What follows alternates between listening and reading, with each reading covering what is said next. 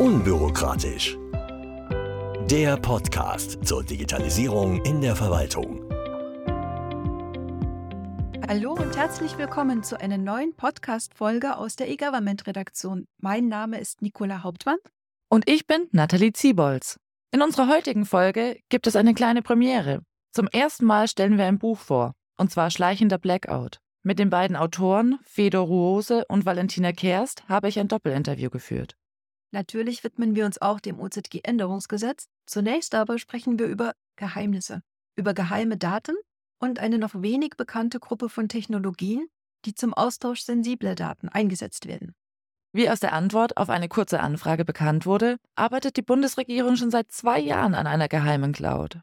Die Anfrage der CDU-CSU-Fraktion bezog sich auf eine Zusammenarbeit oder eine mögliche Beteiligung der Bundesregierung an einem Projekt in Luxemburg, Dort wird mit einem Budget von 250 Millionen Euro eine Cyber Defense Cloud aufgebaut, die technisch höchsten Sicherheitsanforderungen für geheime und kritische Daten genügen soll. Die Beteiligung daran wurde verneint. Aus der Antwort geht aber hervor, dass innerhalb der Bundesregierung in den Jahren 2021 und 2022 eine hochsichere Cloud-Plattform für Verschlusssachen bis zur Einstufung geheim aufgebaut wurde. Sie hat vom BSI auch schon die vorläufige Zulassung erhalten. Die Sicherheit soll unter anderem durch nationale, vom BSI zugelassene kryptografische Verfahren und Endgeräte gegeben sein.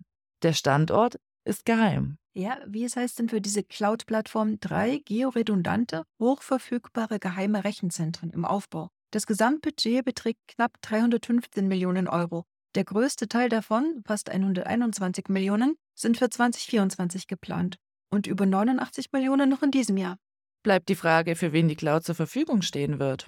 Wie es heißt, ist das Auswärtige Amt federführend zuständig. Die Cloud soll aber auch ressortübergreifend zur Verfügung stehen. Und für die Länder besteht eine Anschlussfähigkeit. Außerdem plant die Regierung den weiteren Ausbau für die Kommunikation mit Partnerländern und die geheimschutzbetreute Wirtschaft. Also ein großes nationales Projekt. Das jetzt auch einmal bekannt wurde. Schon länger bekannt ist das Dilemma, Daten sinnvoll zu nutzen, gleichzeitig aber sensible, also geheime oder personenbezogene Daten zu schützen. Bei offenen Daten besteht die Herausforderung ja vor allem darin, diese Daten gebündelt und frei zugänglich bereitzustellen. So wie das zum Beispiel Bayern jetzt mit dem neuen Portal Open Data Bayern macht. Oder eben bundesweit über GovData. Anders sieht es aber aus, wenn Daten mit personenbezogenen Inhalten zwischen mehreren Verwaltungen geteilt und kollaborativ genutzt werden sollen, um in bessere Entscheidungen zu treffen beispielsweise für die Planung in den Kommunen und auch im Gesundheitswesen oder um Bildungs- und Fördermaßnahmen zu bewerten.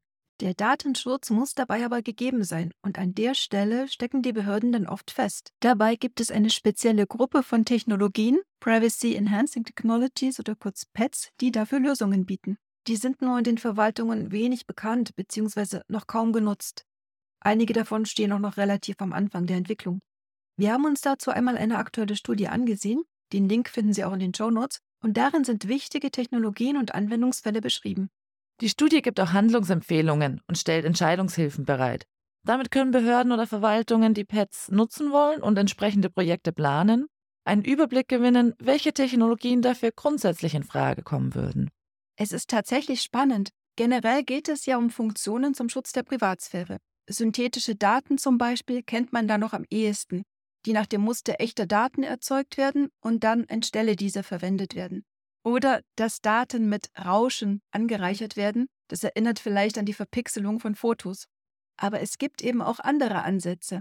Zum Beispiel, indem ein geheimer Wert in mehrere Anteile zerlegt wird, die dann auf die Teilnehmer verteilt werden. Also so ähnlich, als wenn man eine Schatzkarte zerschneiden würde. Ja, genau. Eine andere Technologie ermöglicht Verifizierungen ohne dass dabei das eigentliche Beweismittel offengelegt werden muss. Das könnte zum Beispiel genutzt werden, wenn sich Bürger für ein Sozialprogramm anmelden oder eine Förderung beantragen wollen. Sie müssten dann dafür nicht sensible Daten, zum Beispiel zu ihrer finanziellen Situation, offenlegen. An der Stelle gibt es auch einen Exkurs zur Identifizierung oder Authentifizierung. Das ist ein gutes Stichwort für unser nächstes Thema. Ein wichtiger Punkt beim neuen OZG ist ja das einheitliche Bürger- und Organisationskonto, Bund-ID, das künftig als Zugang zu allen Verwaltungsleistungen fungieren soll. Für einige Bundesländer bedeutet das, eigene Portale aufgeben zu müssen. Zufrieden sind mit der Lösung daher nicht alle. So kritisiert etwa auch der Bitkom die Beschränkung auf die E-ID. Durch höchste Sicherheitsanforderungen für einfachste Behördengänge, wie die Beantragung eines Anwohnerparkausweises, geht die Bundesregierung wieder einen eigenen Weg, der sich nicht an internationalen Erfahrungen und Standards orientiert. So Bitkom-Präsident Achim Berg, das sei realitätsfern und schließe andere, ebenfalls sichere Identifizierungsverfahren unnötig aus. Im OZG-Änderungsgesetz bzw. den gleichzeitig beschlossenen Eckpunkten für eine moderne und zukunftsgerichtete Verwaltung geht es allerdings auch nicht nur um die Authentifizierung für die Leistungen. Es soll künftig auch die Ende-zu-Ende-Digitalisierung fokussiert werden. Die Schriftformerfordernis wird endlich angegangen und auch bezüglich der relevanten Standards und Schnittstellen tut sich einiges. Letztere sollen künftig ja vom Bundesinnenministerium bereitgestellt werden. Dafür sind allerdings auch strukturelle Änderungen nötig, meint zumindest der Deutsche Landkreistag. Präsident Landrat Reinhard Sager fordert etwa, dass der Bund den IT-Planungsrat zu einer echten Standardisierungsorganisation mit einem angemessenen Unterbau ausgestaltet. Zudem müssen die Standards natürlich für verbindlich erklärt werden. Ohne die verbindliche Vorgabe von Schnittstellen, Standards und Strukturen wird die Änderung des OZG erneut nahezu verpuffen, befürchtet Sager. Da liegt er wohl gar nicht so falsch. Auch der Nationale Normenkontrollrat bemängelt ja immer wieder den fehlenden klaren gesetzlichen Auftrag, was durch Bund, Länder und Kommunen bis wann zu realisieren ist. Wie Lutz Göbel, der Vorsitzende des Nationalen Normenkontrollrats, sagte, der NKR empfiehlt dringend, das Augenmerk auf EVA-Standards und EVA-Basiskomponenten zu legen. Hierfür ist die FITCO zu einer leistungsfähigen Standardisierungsorganisation zu ertüchtigen und eine rechtliche Grundlage für einen App Store zu schaffen. In einem Punkt wird das neue OZG dann allerdings auch konkret. 15 Leistungen sollen von Ländern und Kommunen fokussiert werden. Darunter etwa die Kfz- oder Führerscheinanmeldung, die Ummeldung, Eheschließung, die Baugenehmigung und auch das Elterngeld. Die Umsetzung soll kommendes Jahr vonstatten gehen. Das ist auch eine der wenigen Fristen, die in den neuen Beschlüssen gefasst wurden. Ansonsten wurde nur noch festgehalten, dass innerhalb der nächsten fünf Jahre die Verwaltungsleistungen, die für Unternehmen angeboten werden, realisiert werden sollen. Auf eine allgemeine Frist hat man ja bewusst verzichtet. Bundes-CIO Markus Richter meinte dazu, wir wissen, dass wir vor einer Zukunfts- und Daueraufgabe stehen, unter die nie ein Schlussstrich gezogen werden kann. Genau deshalb schreiben wir im OZG-Änderungsgesetz auch statt einer starren Umsetzungsfrist eine fortlaufende Evaluierung der Fortschritte fest. Mal schauen, ob das der richtige Weg ist. Allgemein plädiert der NKR jedenfalls an Bundesregierung und Bundestag, nochmal ein oder zwei Schippen obendrauf zu legen. Das fordern im Grunde ja auch Valentina Kast und Fedor Bohose in ihrem neuen Buch, oder? Im Endeffekt? Marode Infrastrukturen, fehlende Digitalisierung und mangelnde digitale Kompetenzen sind nur einige Aspekte, die ihrer Meinung nach zu einem Blackout führen können. Natürlich spielt auch die Verwaltung eine Rolle. Aber hören Sie selbst, was die beiden zu sagen haben. Herr Ruose, Frau Kerst, erstmal vielen Dank, dass Sie sich heute die Zeit genommen haben. Ja, herz Hallo. herzlichen Dank für die Einladung. In Ihrem neuen Buch Schleichender Blackout führen Sie einige Gründe auf, warum unsere digitale Infrastruktur angreifbar ist und zeigen, wie sich verhindern lässt, dass am Ende nichts mehr geht, also ein Blackout eintritt. Wie nah sind wir einem entsprechenden Blackout und wieso ist gerade das schleichend hier die große Gefahr?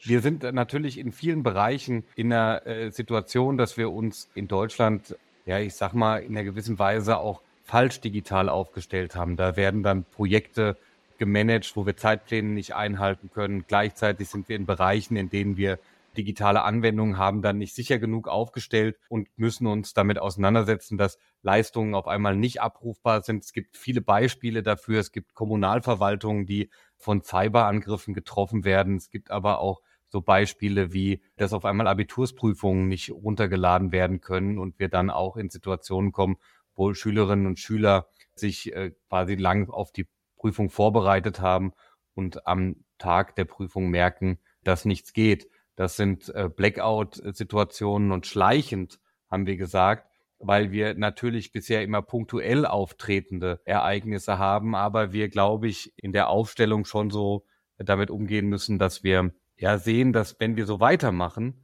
wir an ganz vielen Stellen in Blackouts kommen. Und deswegen haben wir uns diese Analogie aus der Energiepolitik angeeignet, geklaut und haben gesagt, eigentlich müssen wir schauen, dass wir äh, diese Blackout-Szenarien uns genau anschauen und Wege finden, wie wir da verhindern, dass wir in diese Szenarien reinlaufen. Ja, Ich würde das auch nochmal ergänzen wollen. Das ist ähm, genau dieser, dieser Strang, den wir auch nochmal gesehen haben in der Vergangenheit, dass viele eigentlich noch gar nicht so richtig merken, dass wir vielleicht im Hintertreffen sind. Es gibt ganz viele Studien oder äh, Rankings, an denen wir uns orientieren. Aber das, was Fedor gerade gesagt hat, diese kleinen Schnipsel sozusagen, die sind dieser, dieser gleichende Prozess. Und wir äh, wollen auch mit, diesem, äh, mit unserer These auch erreichen, dass wir nicht in einen plötzlichen Blackout kommen. Corona war ja in gewisser Weise ein Blackout, digital technisch gesehen ein Segen, aber im Prinzip war es eine plötzliche Situation, in die wir alle hineingeschlittert sind, äh, von jetzt auf gleich. Und wir wollen eigentlich eine Digitalisierung das nochmal aufmachen und sagen, wir müssen aufwachen, dass wir diese ganz kleinen Schnipsel, die da entstanden sind, nicht zu diesem großen Blackout führen, denn wir wissen ja nicht, was auf uns zukommt, äh, was uns alles erwartet. Wir sind zwar schon resilient durch die letzten Krisen gekommen und auch res resilienter geworden, aber äh, wir sollten uns viel, viel besser aufstellen. Auch die hinkende digitale Transformation der Verwaltung ist laut Ihnen ein Risikofaktor. Warum?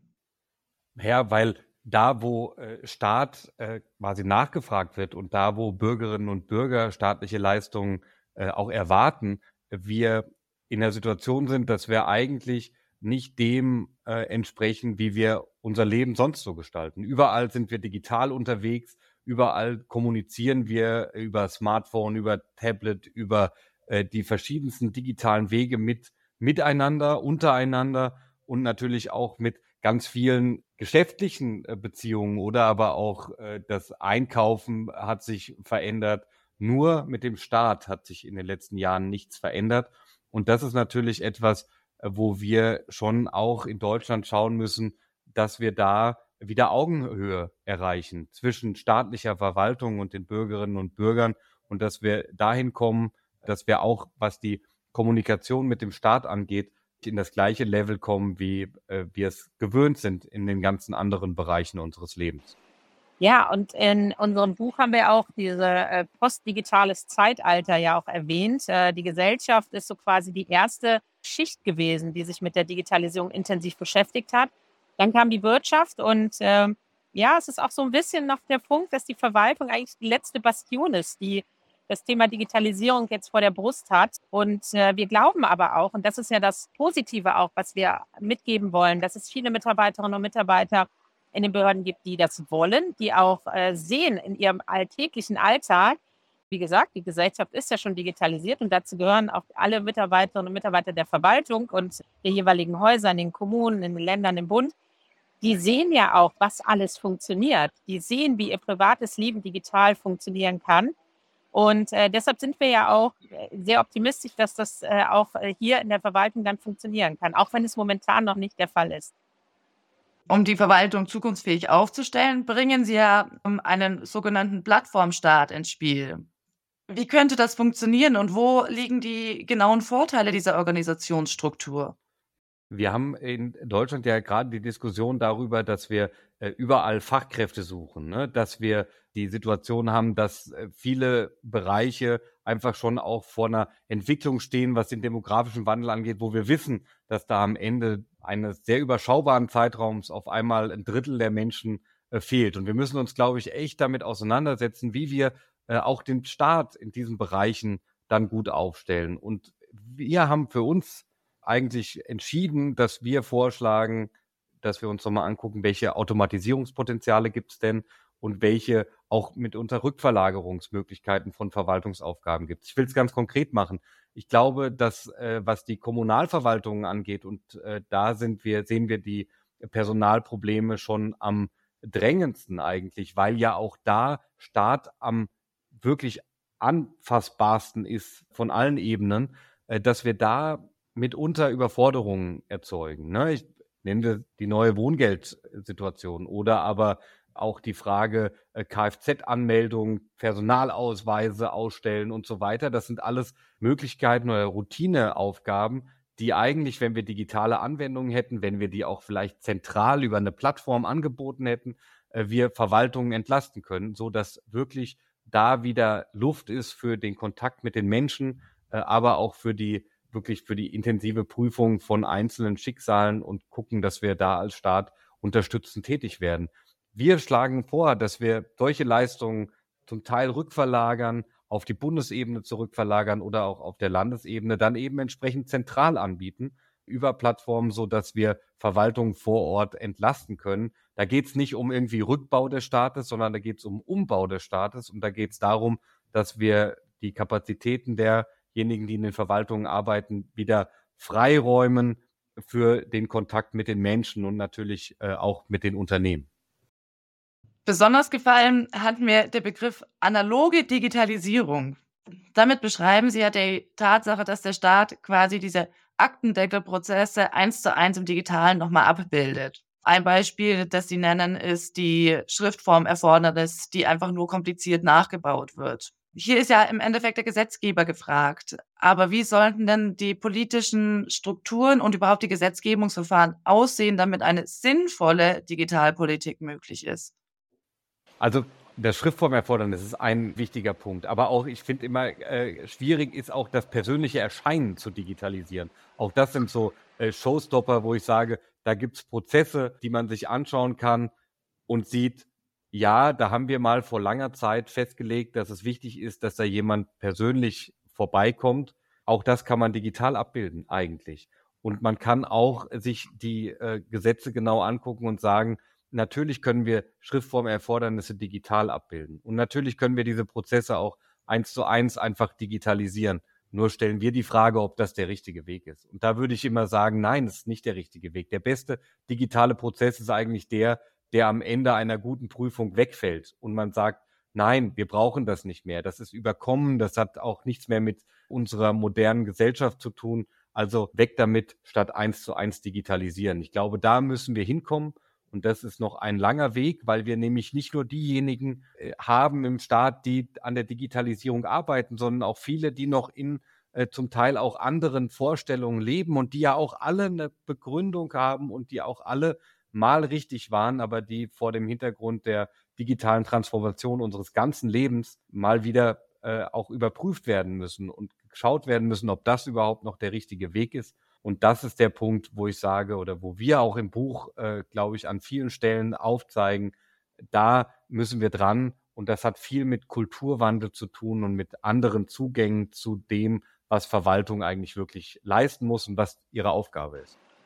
Ja, und wenn Sie das nochmal auf die politische Ebene bringen, das ist wirklich auch eine ja, ein gordischer Knoten, der, der sehr, sehr viele Möglichkeiten bietet. Also, wenn wir diesen gordischen Knoten zerplatzen wollen und sagen, wir wollen digital werden, auch als Verwaltung, dann und wir wollen, dass Prozesse beispielsweise wegfallen, weil sie neu und anders viel, viel besser funktionieren, dann brauchen wir eine politische Ebene, eine, oft auch eine politische Leitungsebene in den Oberbürgermeisterämtern, in den Bürgermeisterämtern, aber eben halt auch bis in die Bundesministerien hinein, die auch durchaus erlauben, dass innerhalb der unterschiedlichen Häuser auch darüber nachgedacht wird, wie neue Prozesse entstehen können. Denn es ist ja auch nicht nur damit getan, dass man für sich selber sagt, oh, in unserer Abteilung haben wir den Prozess jetzt so und so organisiert. Oftmals hat man Schnittstellen mit anderen Abteilungen. Und wir müssen das hier auflösen, dass auch diese Zusammenarbeit funktionieren kann, darf und im Zweifel auch muss interministerielle ähm, Gruppen beispielsweise gibt es ja zur Genüge. Das ist ein guter Ansatz, aber wir müssen das viel, viel stärker auch politisch unterstützen, dass Hausleitungen sagen, ja, arbeitet mit den anderen Kollegen zusammen. Ja, besprecht das. Und ja, im Zweifel streicht auch etwas. Das ist in Ordnung. Und da ist es natürlich nochmal auch ein steiniger Weg, weil das Silo-Denken zum Teil noch so verhaftet ist. Aber ich glaube, da können wirklich auch ähm, entsprechende Entscheidungsträgerinnen die Möglichkeit bieten, dass da die Zusammenarbeit viel, viel besser funktioniert, um diese Prozesse zu verbessern. Sie bringen aber in Ihrem Buch ja nicht nur die Verwaltungsseite bzw. die politische Seite zur Sprache, sondern eben auch die gesellschaftliche Komponente und die teils doch gravierend fehlenden ähm, digitalen Kompetenzen. Wieso liegt denn auch hier eine Gefahr und wie kann man da gegensteuern? Also wir haben in, in unterschiedlichen äh, Punkten auch in unserem Buch dann nochmal äh, feststellen müssen, wir sind schon gesellschaftlich eine, ja, eine konsumorientierte Digitalgesellschaft. Also wir nutzen Sachen sehr gerne, aber wir sind äh, oftmals noch nicht in der Lage, die Verknüpfungen zu verstehen, was miteinander ver verknüpft ist, wo Daten beispielsweise ähm, hin und her ausgetauscht werden, wie man eventuell auch selber etwas äh, für sich programmiert oder äh, dezentral äh, Daten abspeichert, also auch im privaten Umfeld, wie man Passwörter organisiert, ja, also Passwortmanager und so weiter, diese wunderbaren Stichworte, wo man immer noch sieht, ja, man macht es schnell, es ist Usability, es ist Convenience, also leicht verdautes digitales Konsumieren, das funktioniert sehr gut. Und äh, wir würden uns wünschen, dass wir noch viel stärker hineingehen, zu sagen, wie eigentlich auch das Digitale funktioniert. Ganz konkret äh, machen wir uns natürlich auch in unserem Buch Gedanken darüber, wie es weitergeht mit Hate Speech, auch im politischen Kontext. Wer will eigentlich noch politische Ämter übernehmen, wenn er eigentlich unter Dauerbeschuss auch im Internet steht? Da muss man sehr, sehr, sehr stark sein. Wir wollen da aber beispielsweise dann die Gesellschaft auch mit aufklären oder mitnehmen, gemeinsam äh, darüber diskutieren, was eigentlich im Netz für Werte entstehen. Was wollen wir eigentlich im Netz? Wollen wir Geschrei und Ärger oder wollen wir sagen, wir können äh, sehr viel mit dem Digitalen erreichen, was ja auch eigentlich die Ursprungsidee war, wenn wir ganz naiv zurückgehen vor 20, 25 Jahren, dass man gesagt hat, ja, das Internet hat sehr, sehr viel demokratisches Potenzial. Es hat Potenzial, ähm, Menschen zusammenzubringen, was wir, glaube ich, alle gemerkt haben und Positives zu erreichen. Und äh, von daher sehen wir auch, wie gesagt, in den unterschiedlichen Studien und Rankings, ja, wir haben eine sehr, sehr breite Nutzung der digitalen äh, Möglichkeiten, aber äh, das Wie, daran sollten wir noch viel, viel stärker arbeiten. Und da haben wir in Deutschland vielleicht noch ein, zwei, drei äh, Stellschrauben, äh, wo wir das viel stärker machen könnten. Vielleicht ein Beispiel, was äh, mal versucht wurde in Köln, aber auch ähm, in, in, Thüringen, ähm, das Digitale auf die Straße zu bringen, also ein digitales Festival zu machen um den Menschen zu zeigen, was eigentlich Digitalisierung bedeutet und auch die Menschen dahinter zu zeigen, die Digitalisierung ermöglichen. Ob das eine Behörde ist, ein landwirtschaftliches Unternehmen, welches eben halt seine, ähm, seine Landwirtschaft digital organisiert, äh, den Weinbau, da könnte Fedor wahrscheinlich noch viel, viel mehr zu sagen aus Rheinland-Pfalz, aber den Menschen zu zeigen, ja, was ist eigentlich das Digitale und äh, da ist sehr, sehr viel Interesse daran, immer noch sehr viel Unwissen besteht und äh, uns alle auf das Internet drauf loszulassen, ist vielleicht manchmal nicht so die gute Idee, sondern das strukturiert und gemeinsam klug zu machen. Das, äh, da können wir noch, glaube ich, noch äh, schöne Sachen draus entwickeln. Im Gesamten fällt allerdings auch auf, wenn man das Buch liest, das sind ja alles keine neuen Probleme, die Sie da schildern. Das sind ja Sachen, die sind wirklich seit langem bekannt. Und da stellt sich ehrlich gesagt mir so ein bisschen die Frage, Warum? Warum geht man diesen Weg immer weiter und warum, wann fängt man wirklich an, aus den Erkenntnissen zu lernen und diese quasi auch in die Anwendung zu bringen? Ja, das ist ein guter Punkt. Das haben wir uns natürlich auch gefragt. Wir haben aber gesagt, wir brauchen dieses Buch und wir wollen dieses Buch schreiben, um genau diese Debatte auch nochmal äh, auf den Punkt zu bringen. Weil, weil wir schon sagen, äh, das Bewusstsein, was die Digitalisierung mit unserem Leben macht, was sie mit unserem Staat macht, was sie mit unserer Wirtschaft macht, das ist schon breiter und äh, breiter geworden. Und da haben wir auch viele Anknüpfungspunkte, wo wir sagen, ja, aus den Fehlern, die man bisher gemacht hat, man muss es mal so nennen. Wir haben natürlich Fehler gemacht. Immer wenn irgendwie was Neues ist und man Wege ausprobiert, entstehen Fehler und aus denen muss man lernen. Und äh, wir haben gesagt, wir brauchen eigentlich das nicht in den Sonntagsreden, dass wir eine neue Lernkultur brauchen, sondern wir müssen konkrete Umsetzungsschritte dann auch eingehen und müssen sagen, wo sind denn eigentlich unsere Fehler bisher gewesen und was können wir da am Ende äh, draus lernen. Es geht darum, von diesem Digitalisieren ohne Sinn und Verstand und einfach nur Digitalisierung um der Digitalisierung willen rauszukommen und zu schauen, dass man die neuen Möglichkeiten, die sich bieten, unterstützend einsetzt und sagt, wo können wir eigentlich unsere Ziele erreichen und wo können wir neue Tools, aber auch neue Arten und Weisen der, der Zusammenarbeit nutzen. Ne? Das ist, Valentina hat es ja gesagt, eigentlich ist es am Ende ja auch ein Organisationsprojekt. Digitalisierung ist überall und das hat nicht damit zu tun, dass man irgendwie Laptops irgendwo hinstellt oder noch eine App äh, entwickelt, sondern dass man sagt, gucken wir uns doch mal an, welche Strukturen haben wir, welche Organisationsformen haben wir, wie können wir das neu machen? Und ich würde dann schon sagen, dass wir aus den letzten Schritten, die wir ge gemacht haben, auch jetzt nochmal einen Blick auf die Verwaltung, auf der Umsetzung des Onlinezugangsgesetzes, dass wir daraus lernen und dass wir sagen, was brauchen wir denn eigentlich? Deswegen bin ich sehr froh, dass wir jetzt auch festgehalten haben, dass wir uns evalu evaluieren wollen und gucken wollen, was sind denn die Schritte, was waren auch die Punkte, die nicht so gut geklappt haben, was waren aber auch die Punkte, die gut geklappt haben und daraus Neues zu erschaffen. Und genau diesen Kulturwandel zu fördern, das war unsere Intention und unsere Absicht mit dem Buch. Und deswegen haben wir vieles von dem, was Sie richtig gesagt haben, was bekannt ist, auch nochmal aufgeschrieben. Will aber noch sagen, es gibt auch die ein oder anderen neuen Ideen, die wir da natürlich eingebracht haben. Vielleicht noch der letzte Satz äh, dazu. Also die Motivation auch war, äh, die Corona-Krise hat ja gezeigt, dass Digitalisierung plötzlich tatsächlich Realität wurde. Ganz viele haben äh, es in ihrem Lebensbereich noch viel stärker zu spüren bekommen oder äh, erleben können.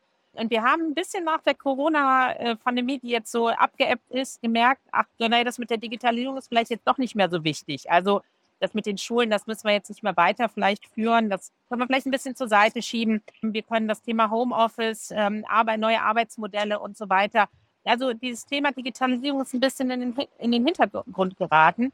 Und für uns ist es wichtig, weil es auch unser Thema eigentlich so sehr ist, dass wir sagen, nein, wir müssen weiter an diesen tollen Ideen, die sich in der Corona-Zeit entwickelt haben, auch weiterarbeiten. Das Positive, was sich verändert hat, das Normale, das New Normal sozusagen, dass wir sagen, das muss eigentlich noch verstetigt werden und nicht wieder verschwinden, weil wir jetzt wieder so leben wie äh, vor der äh, Pandemie.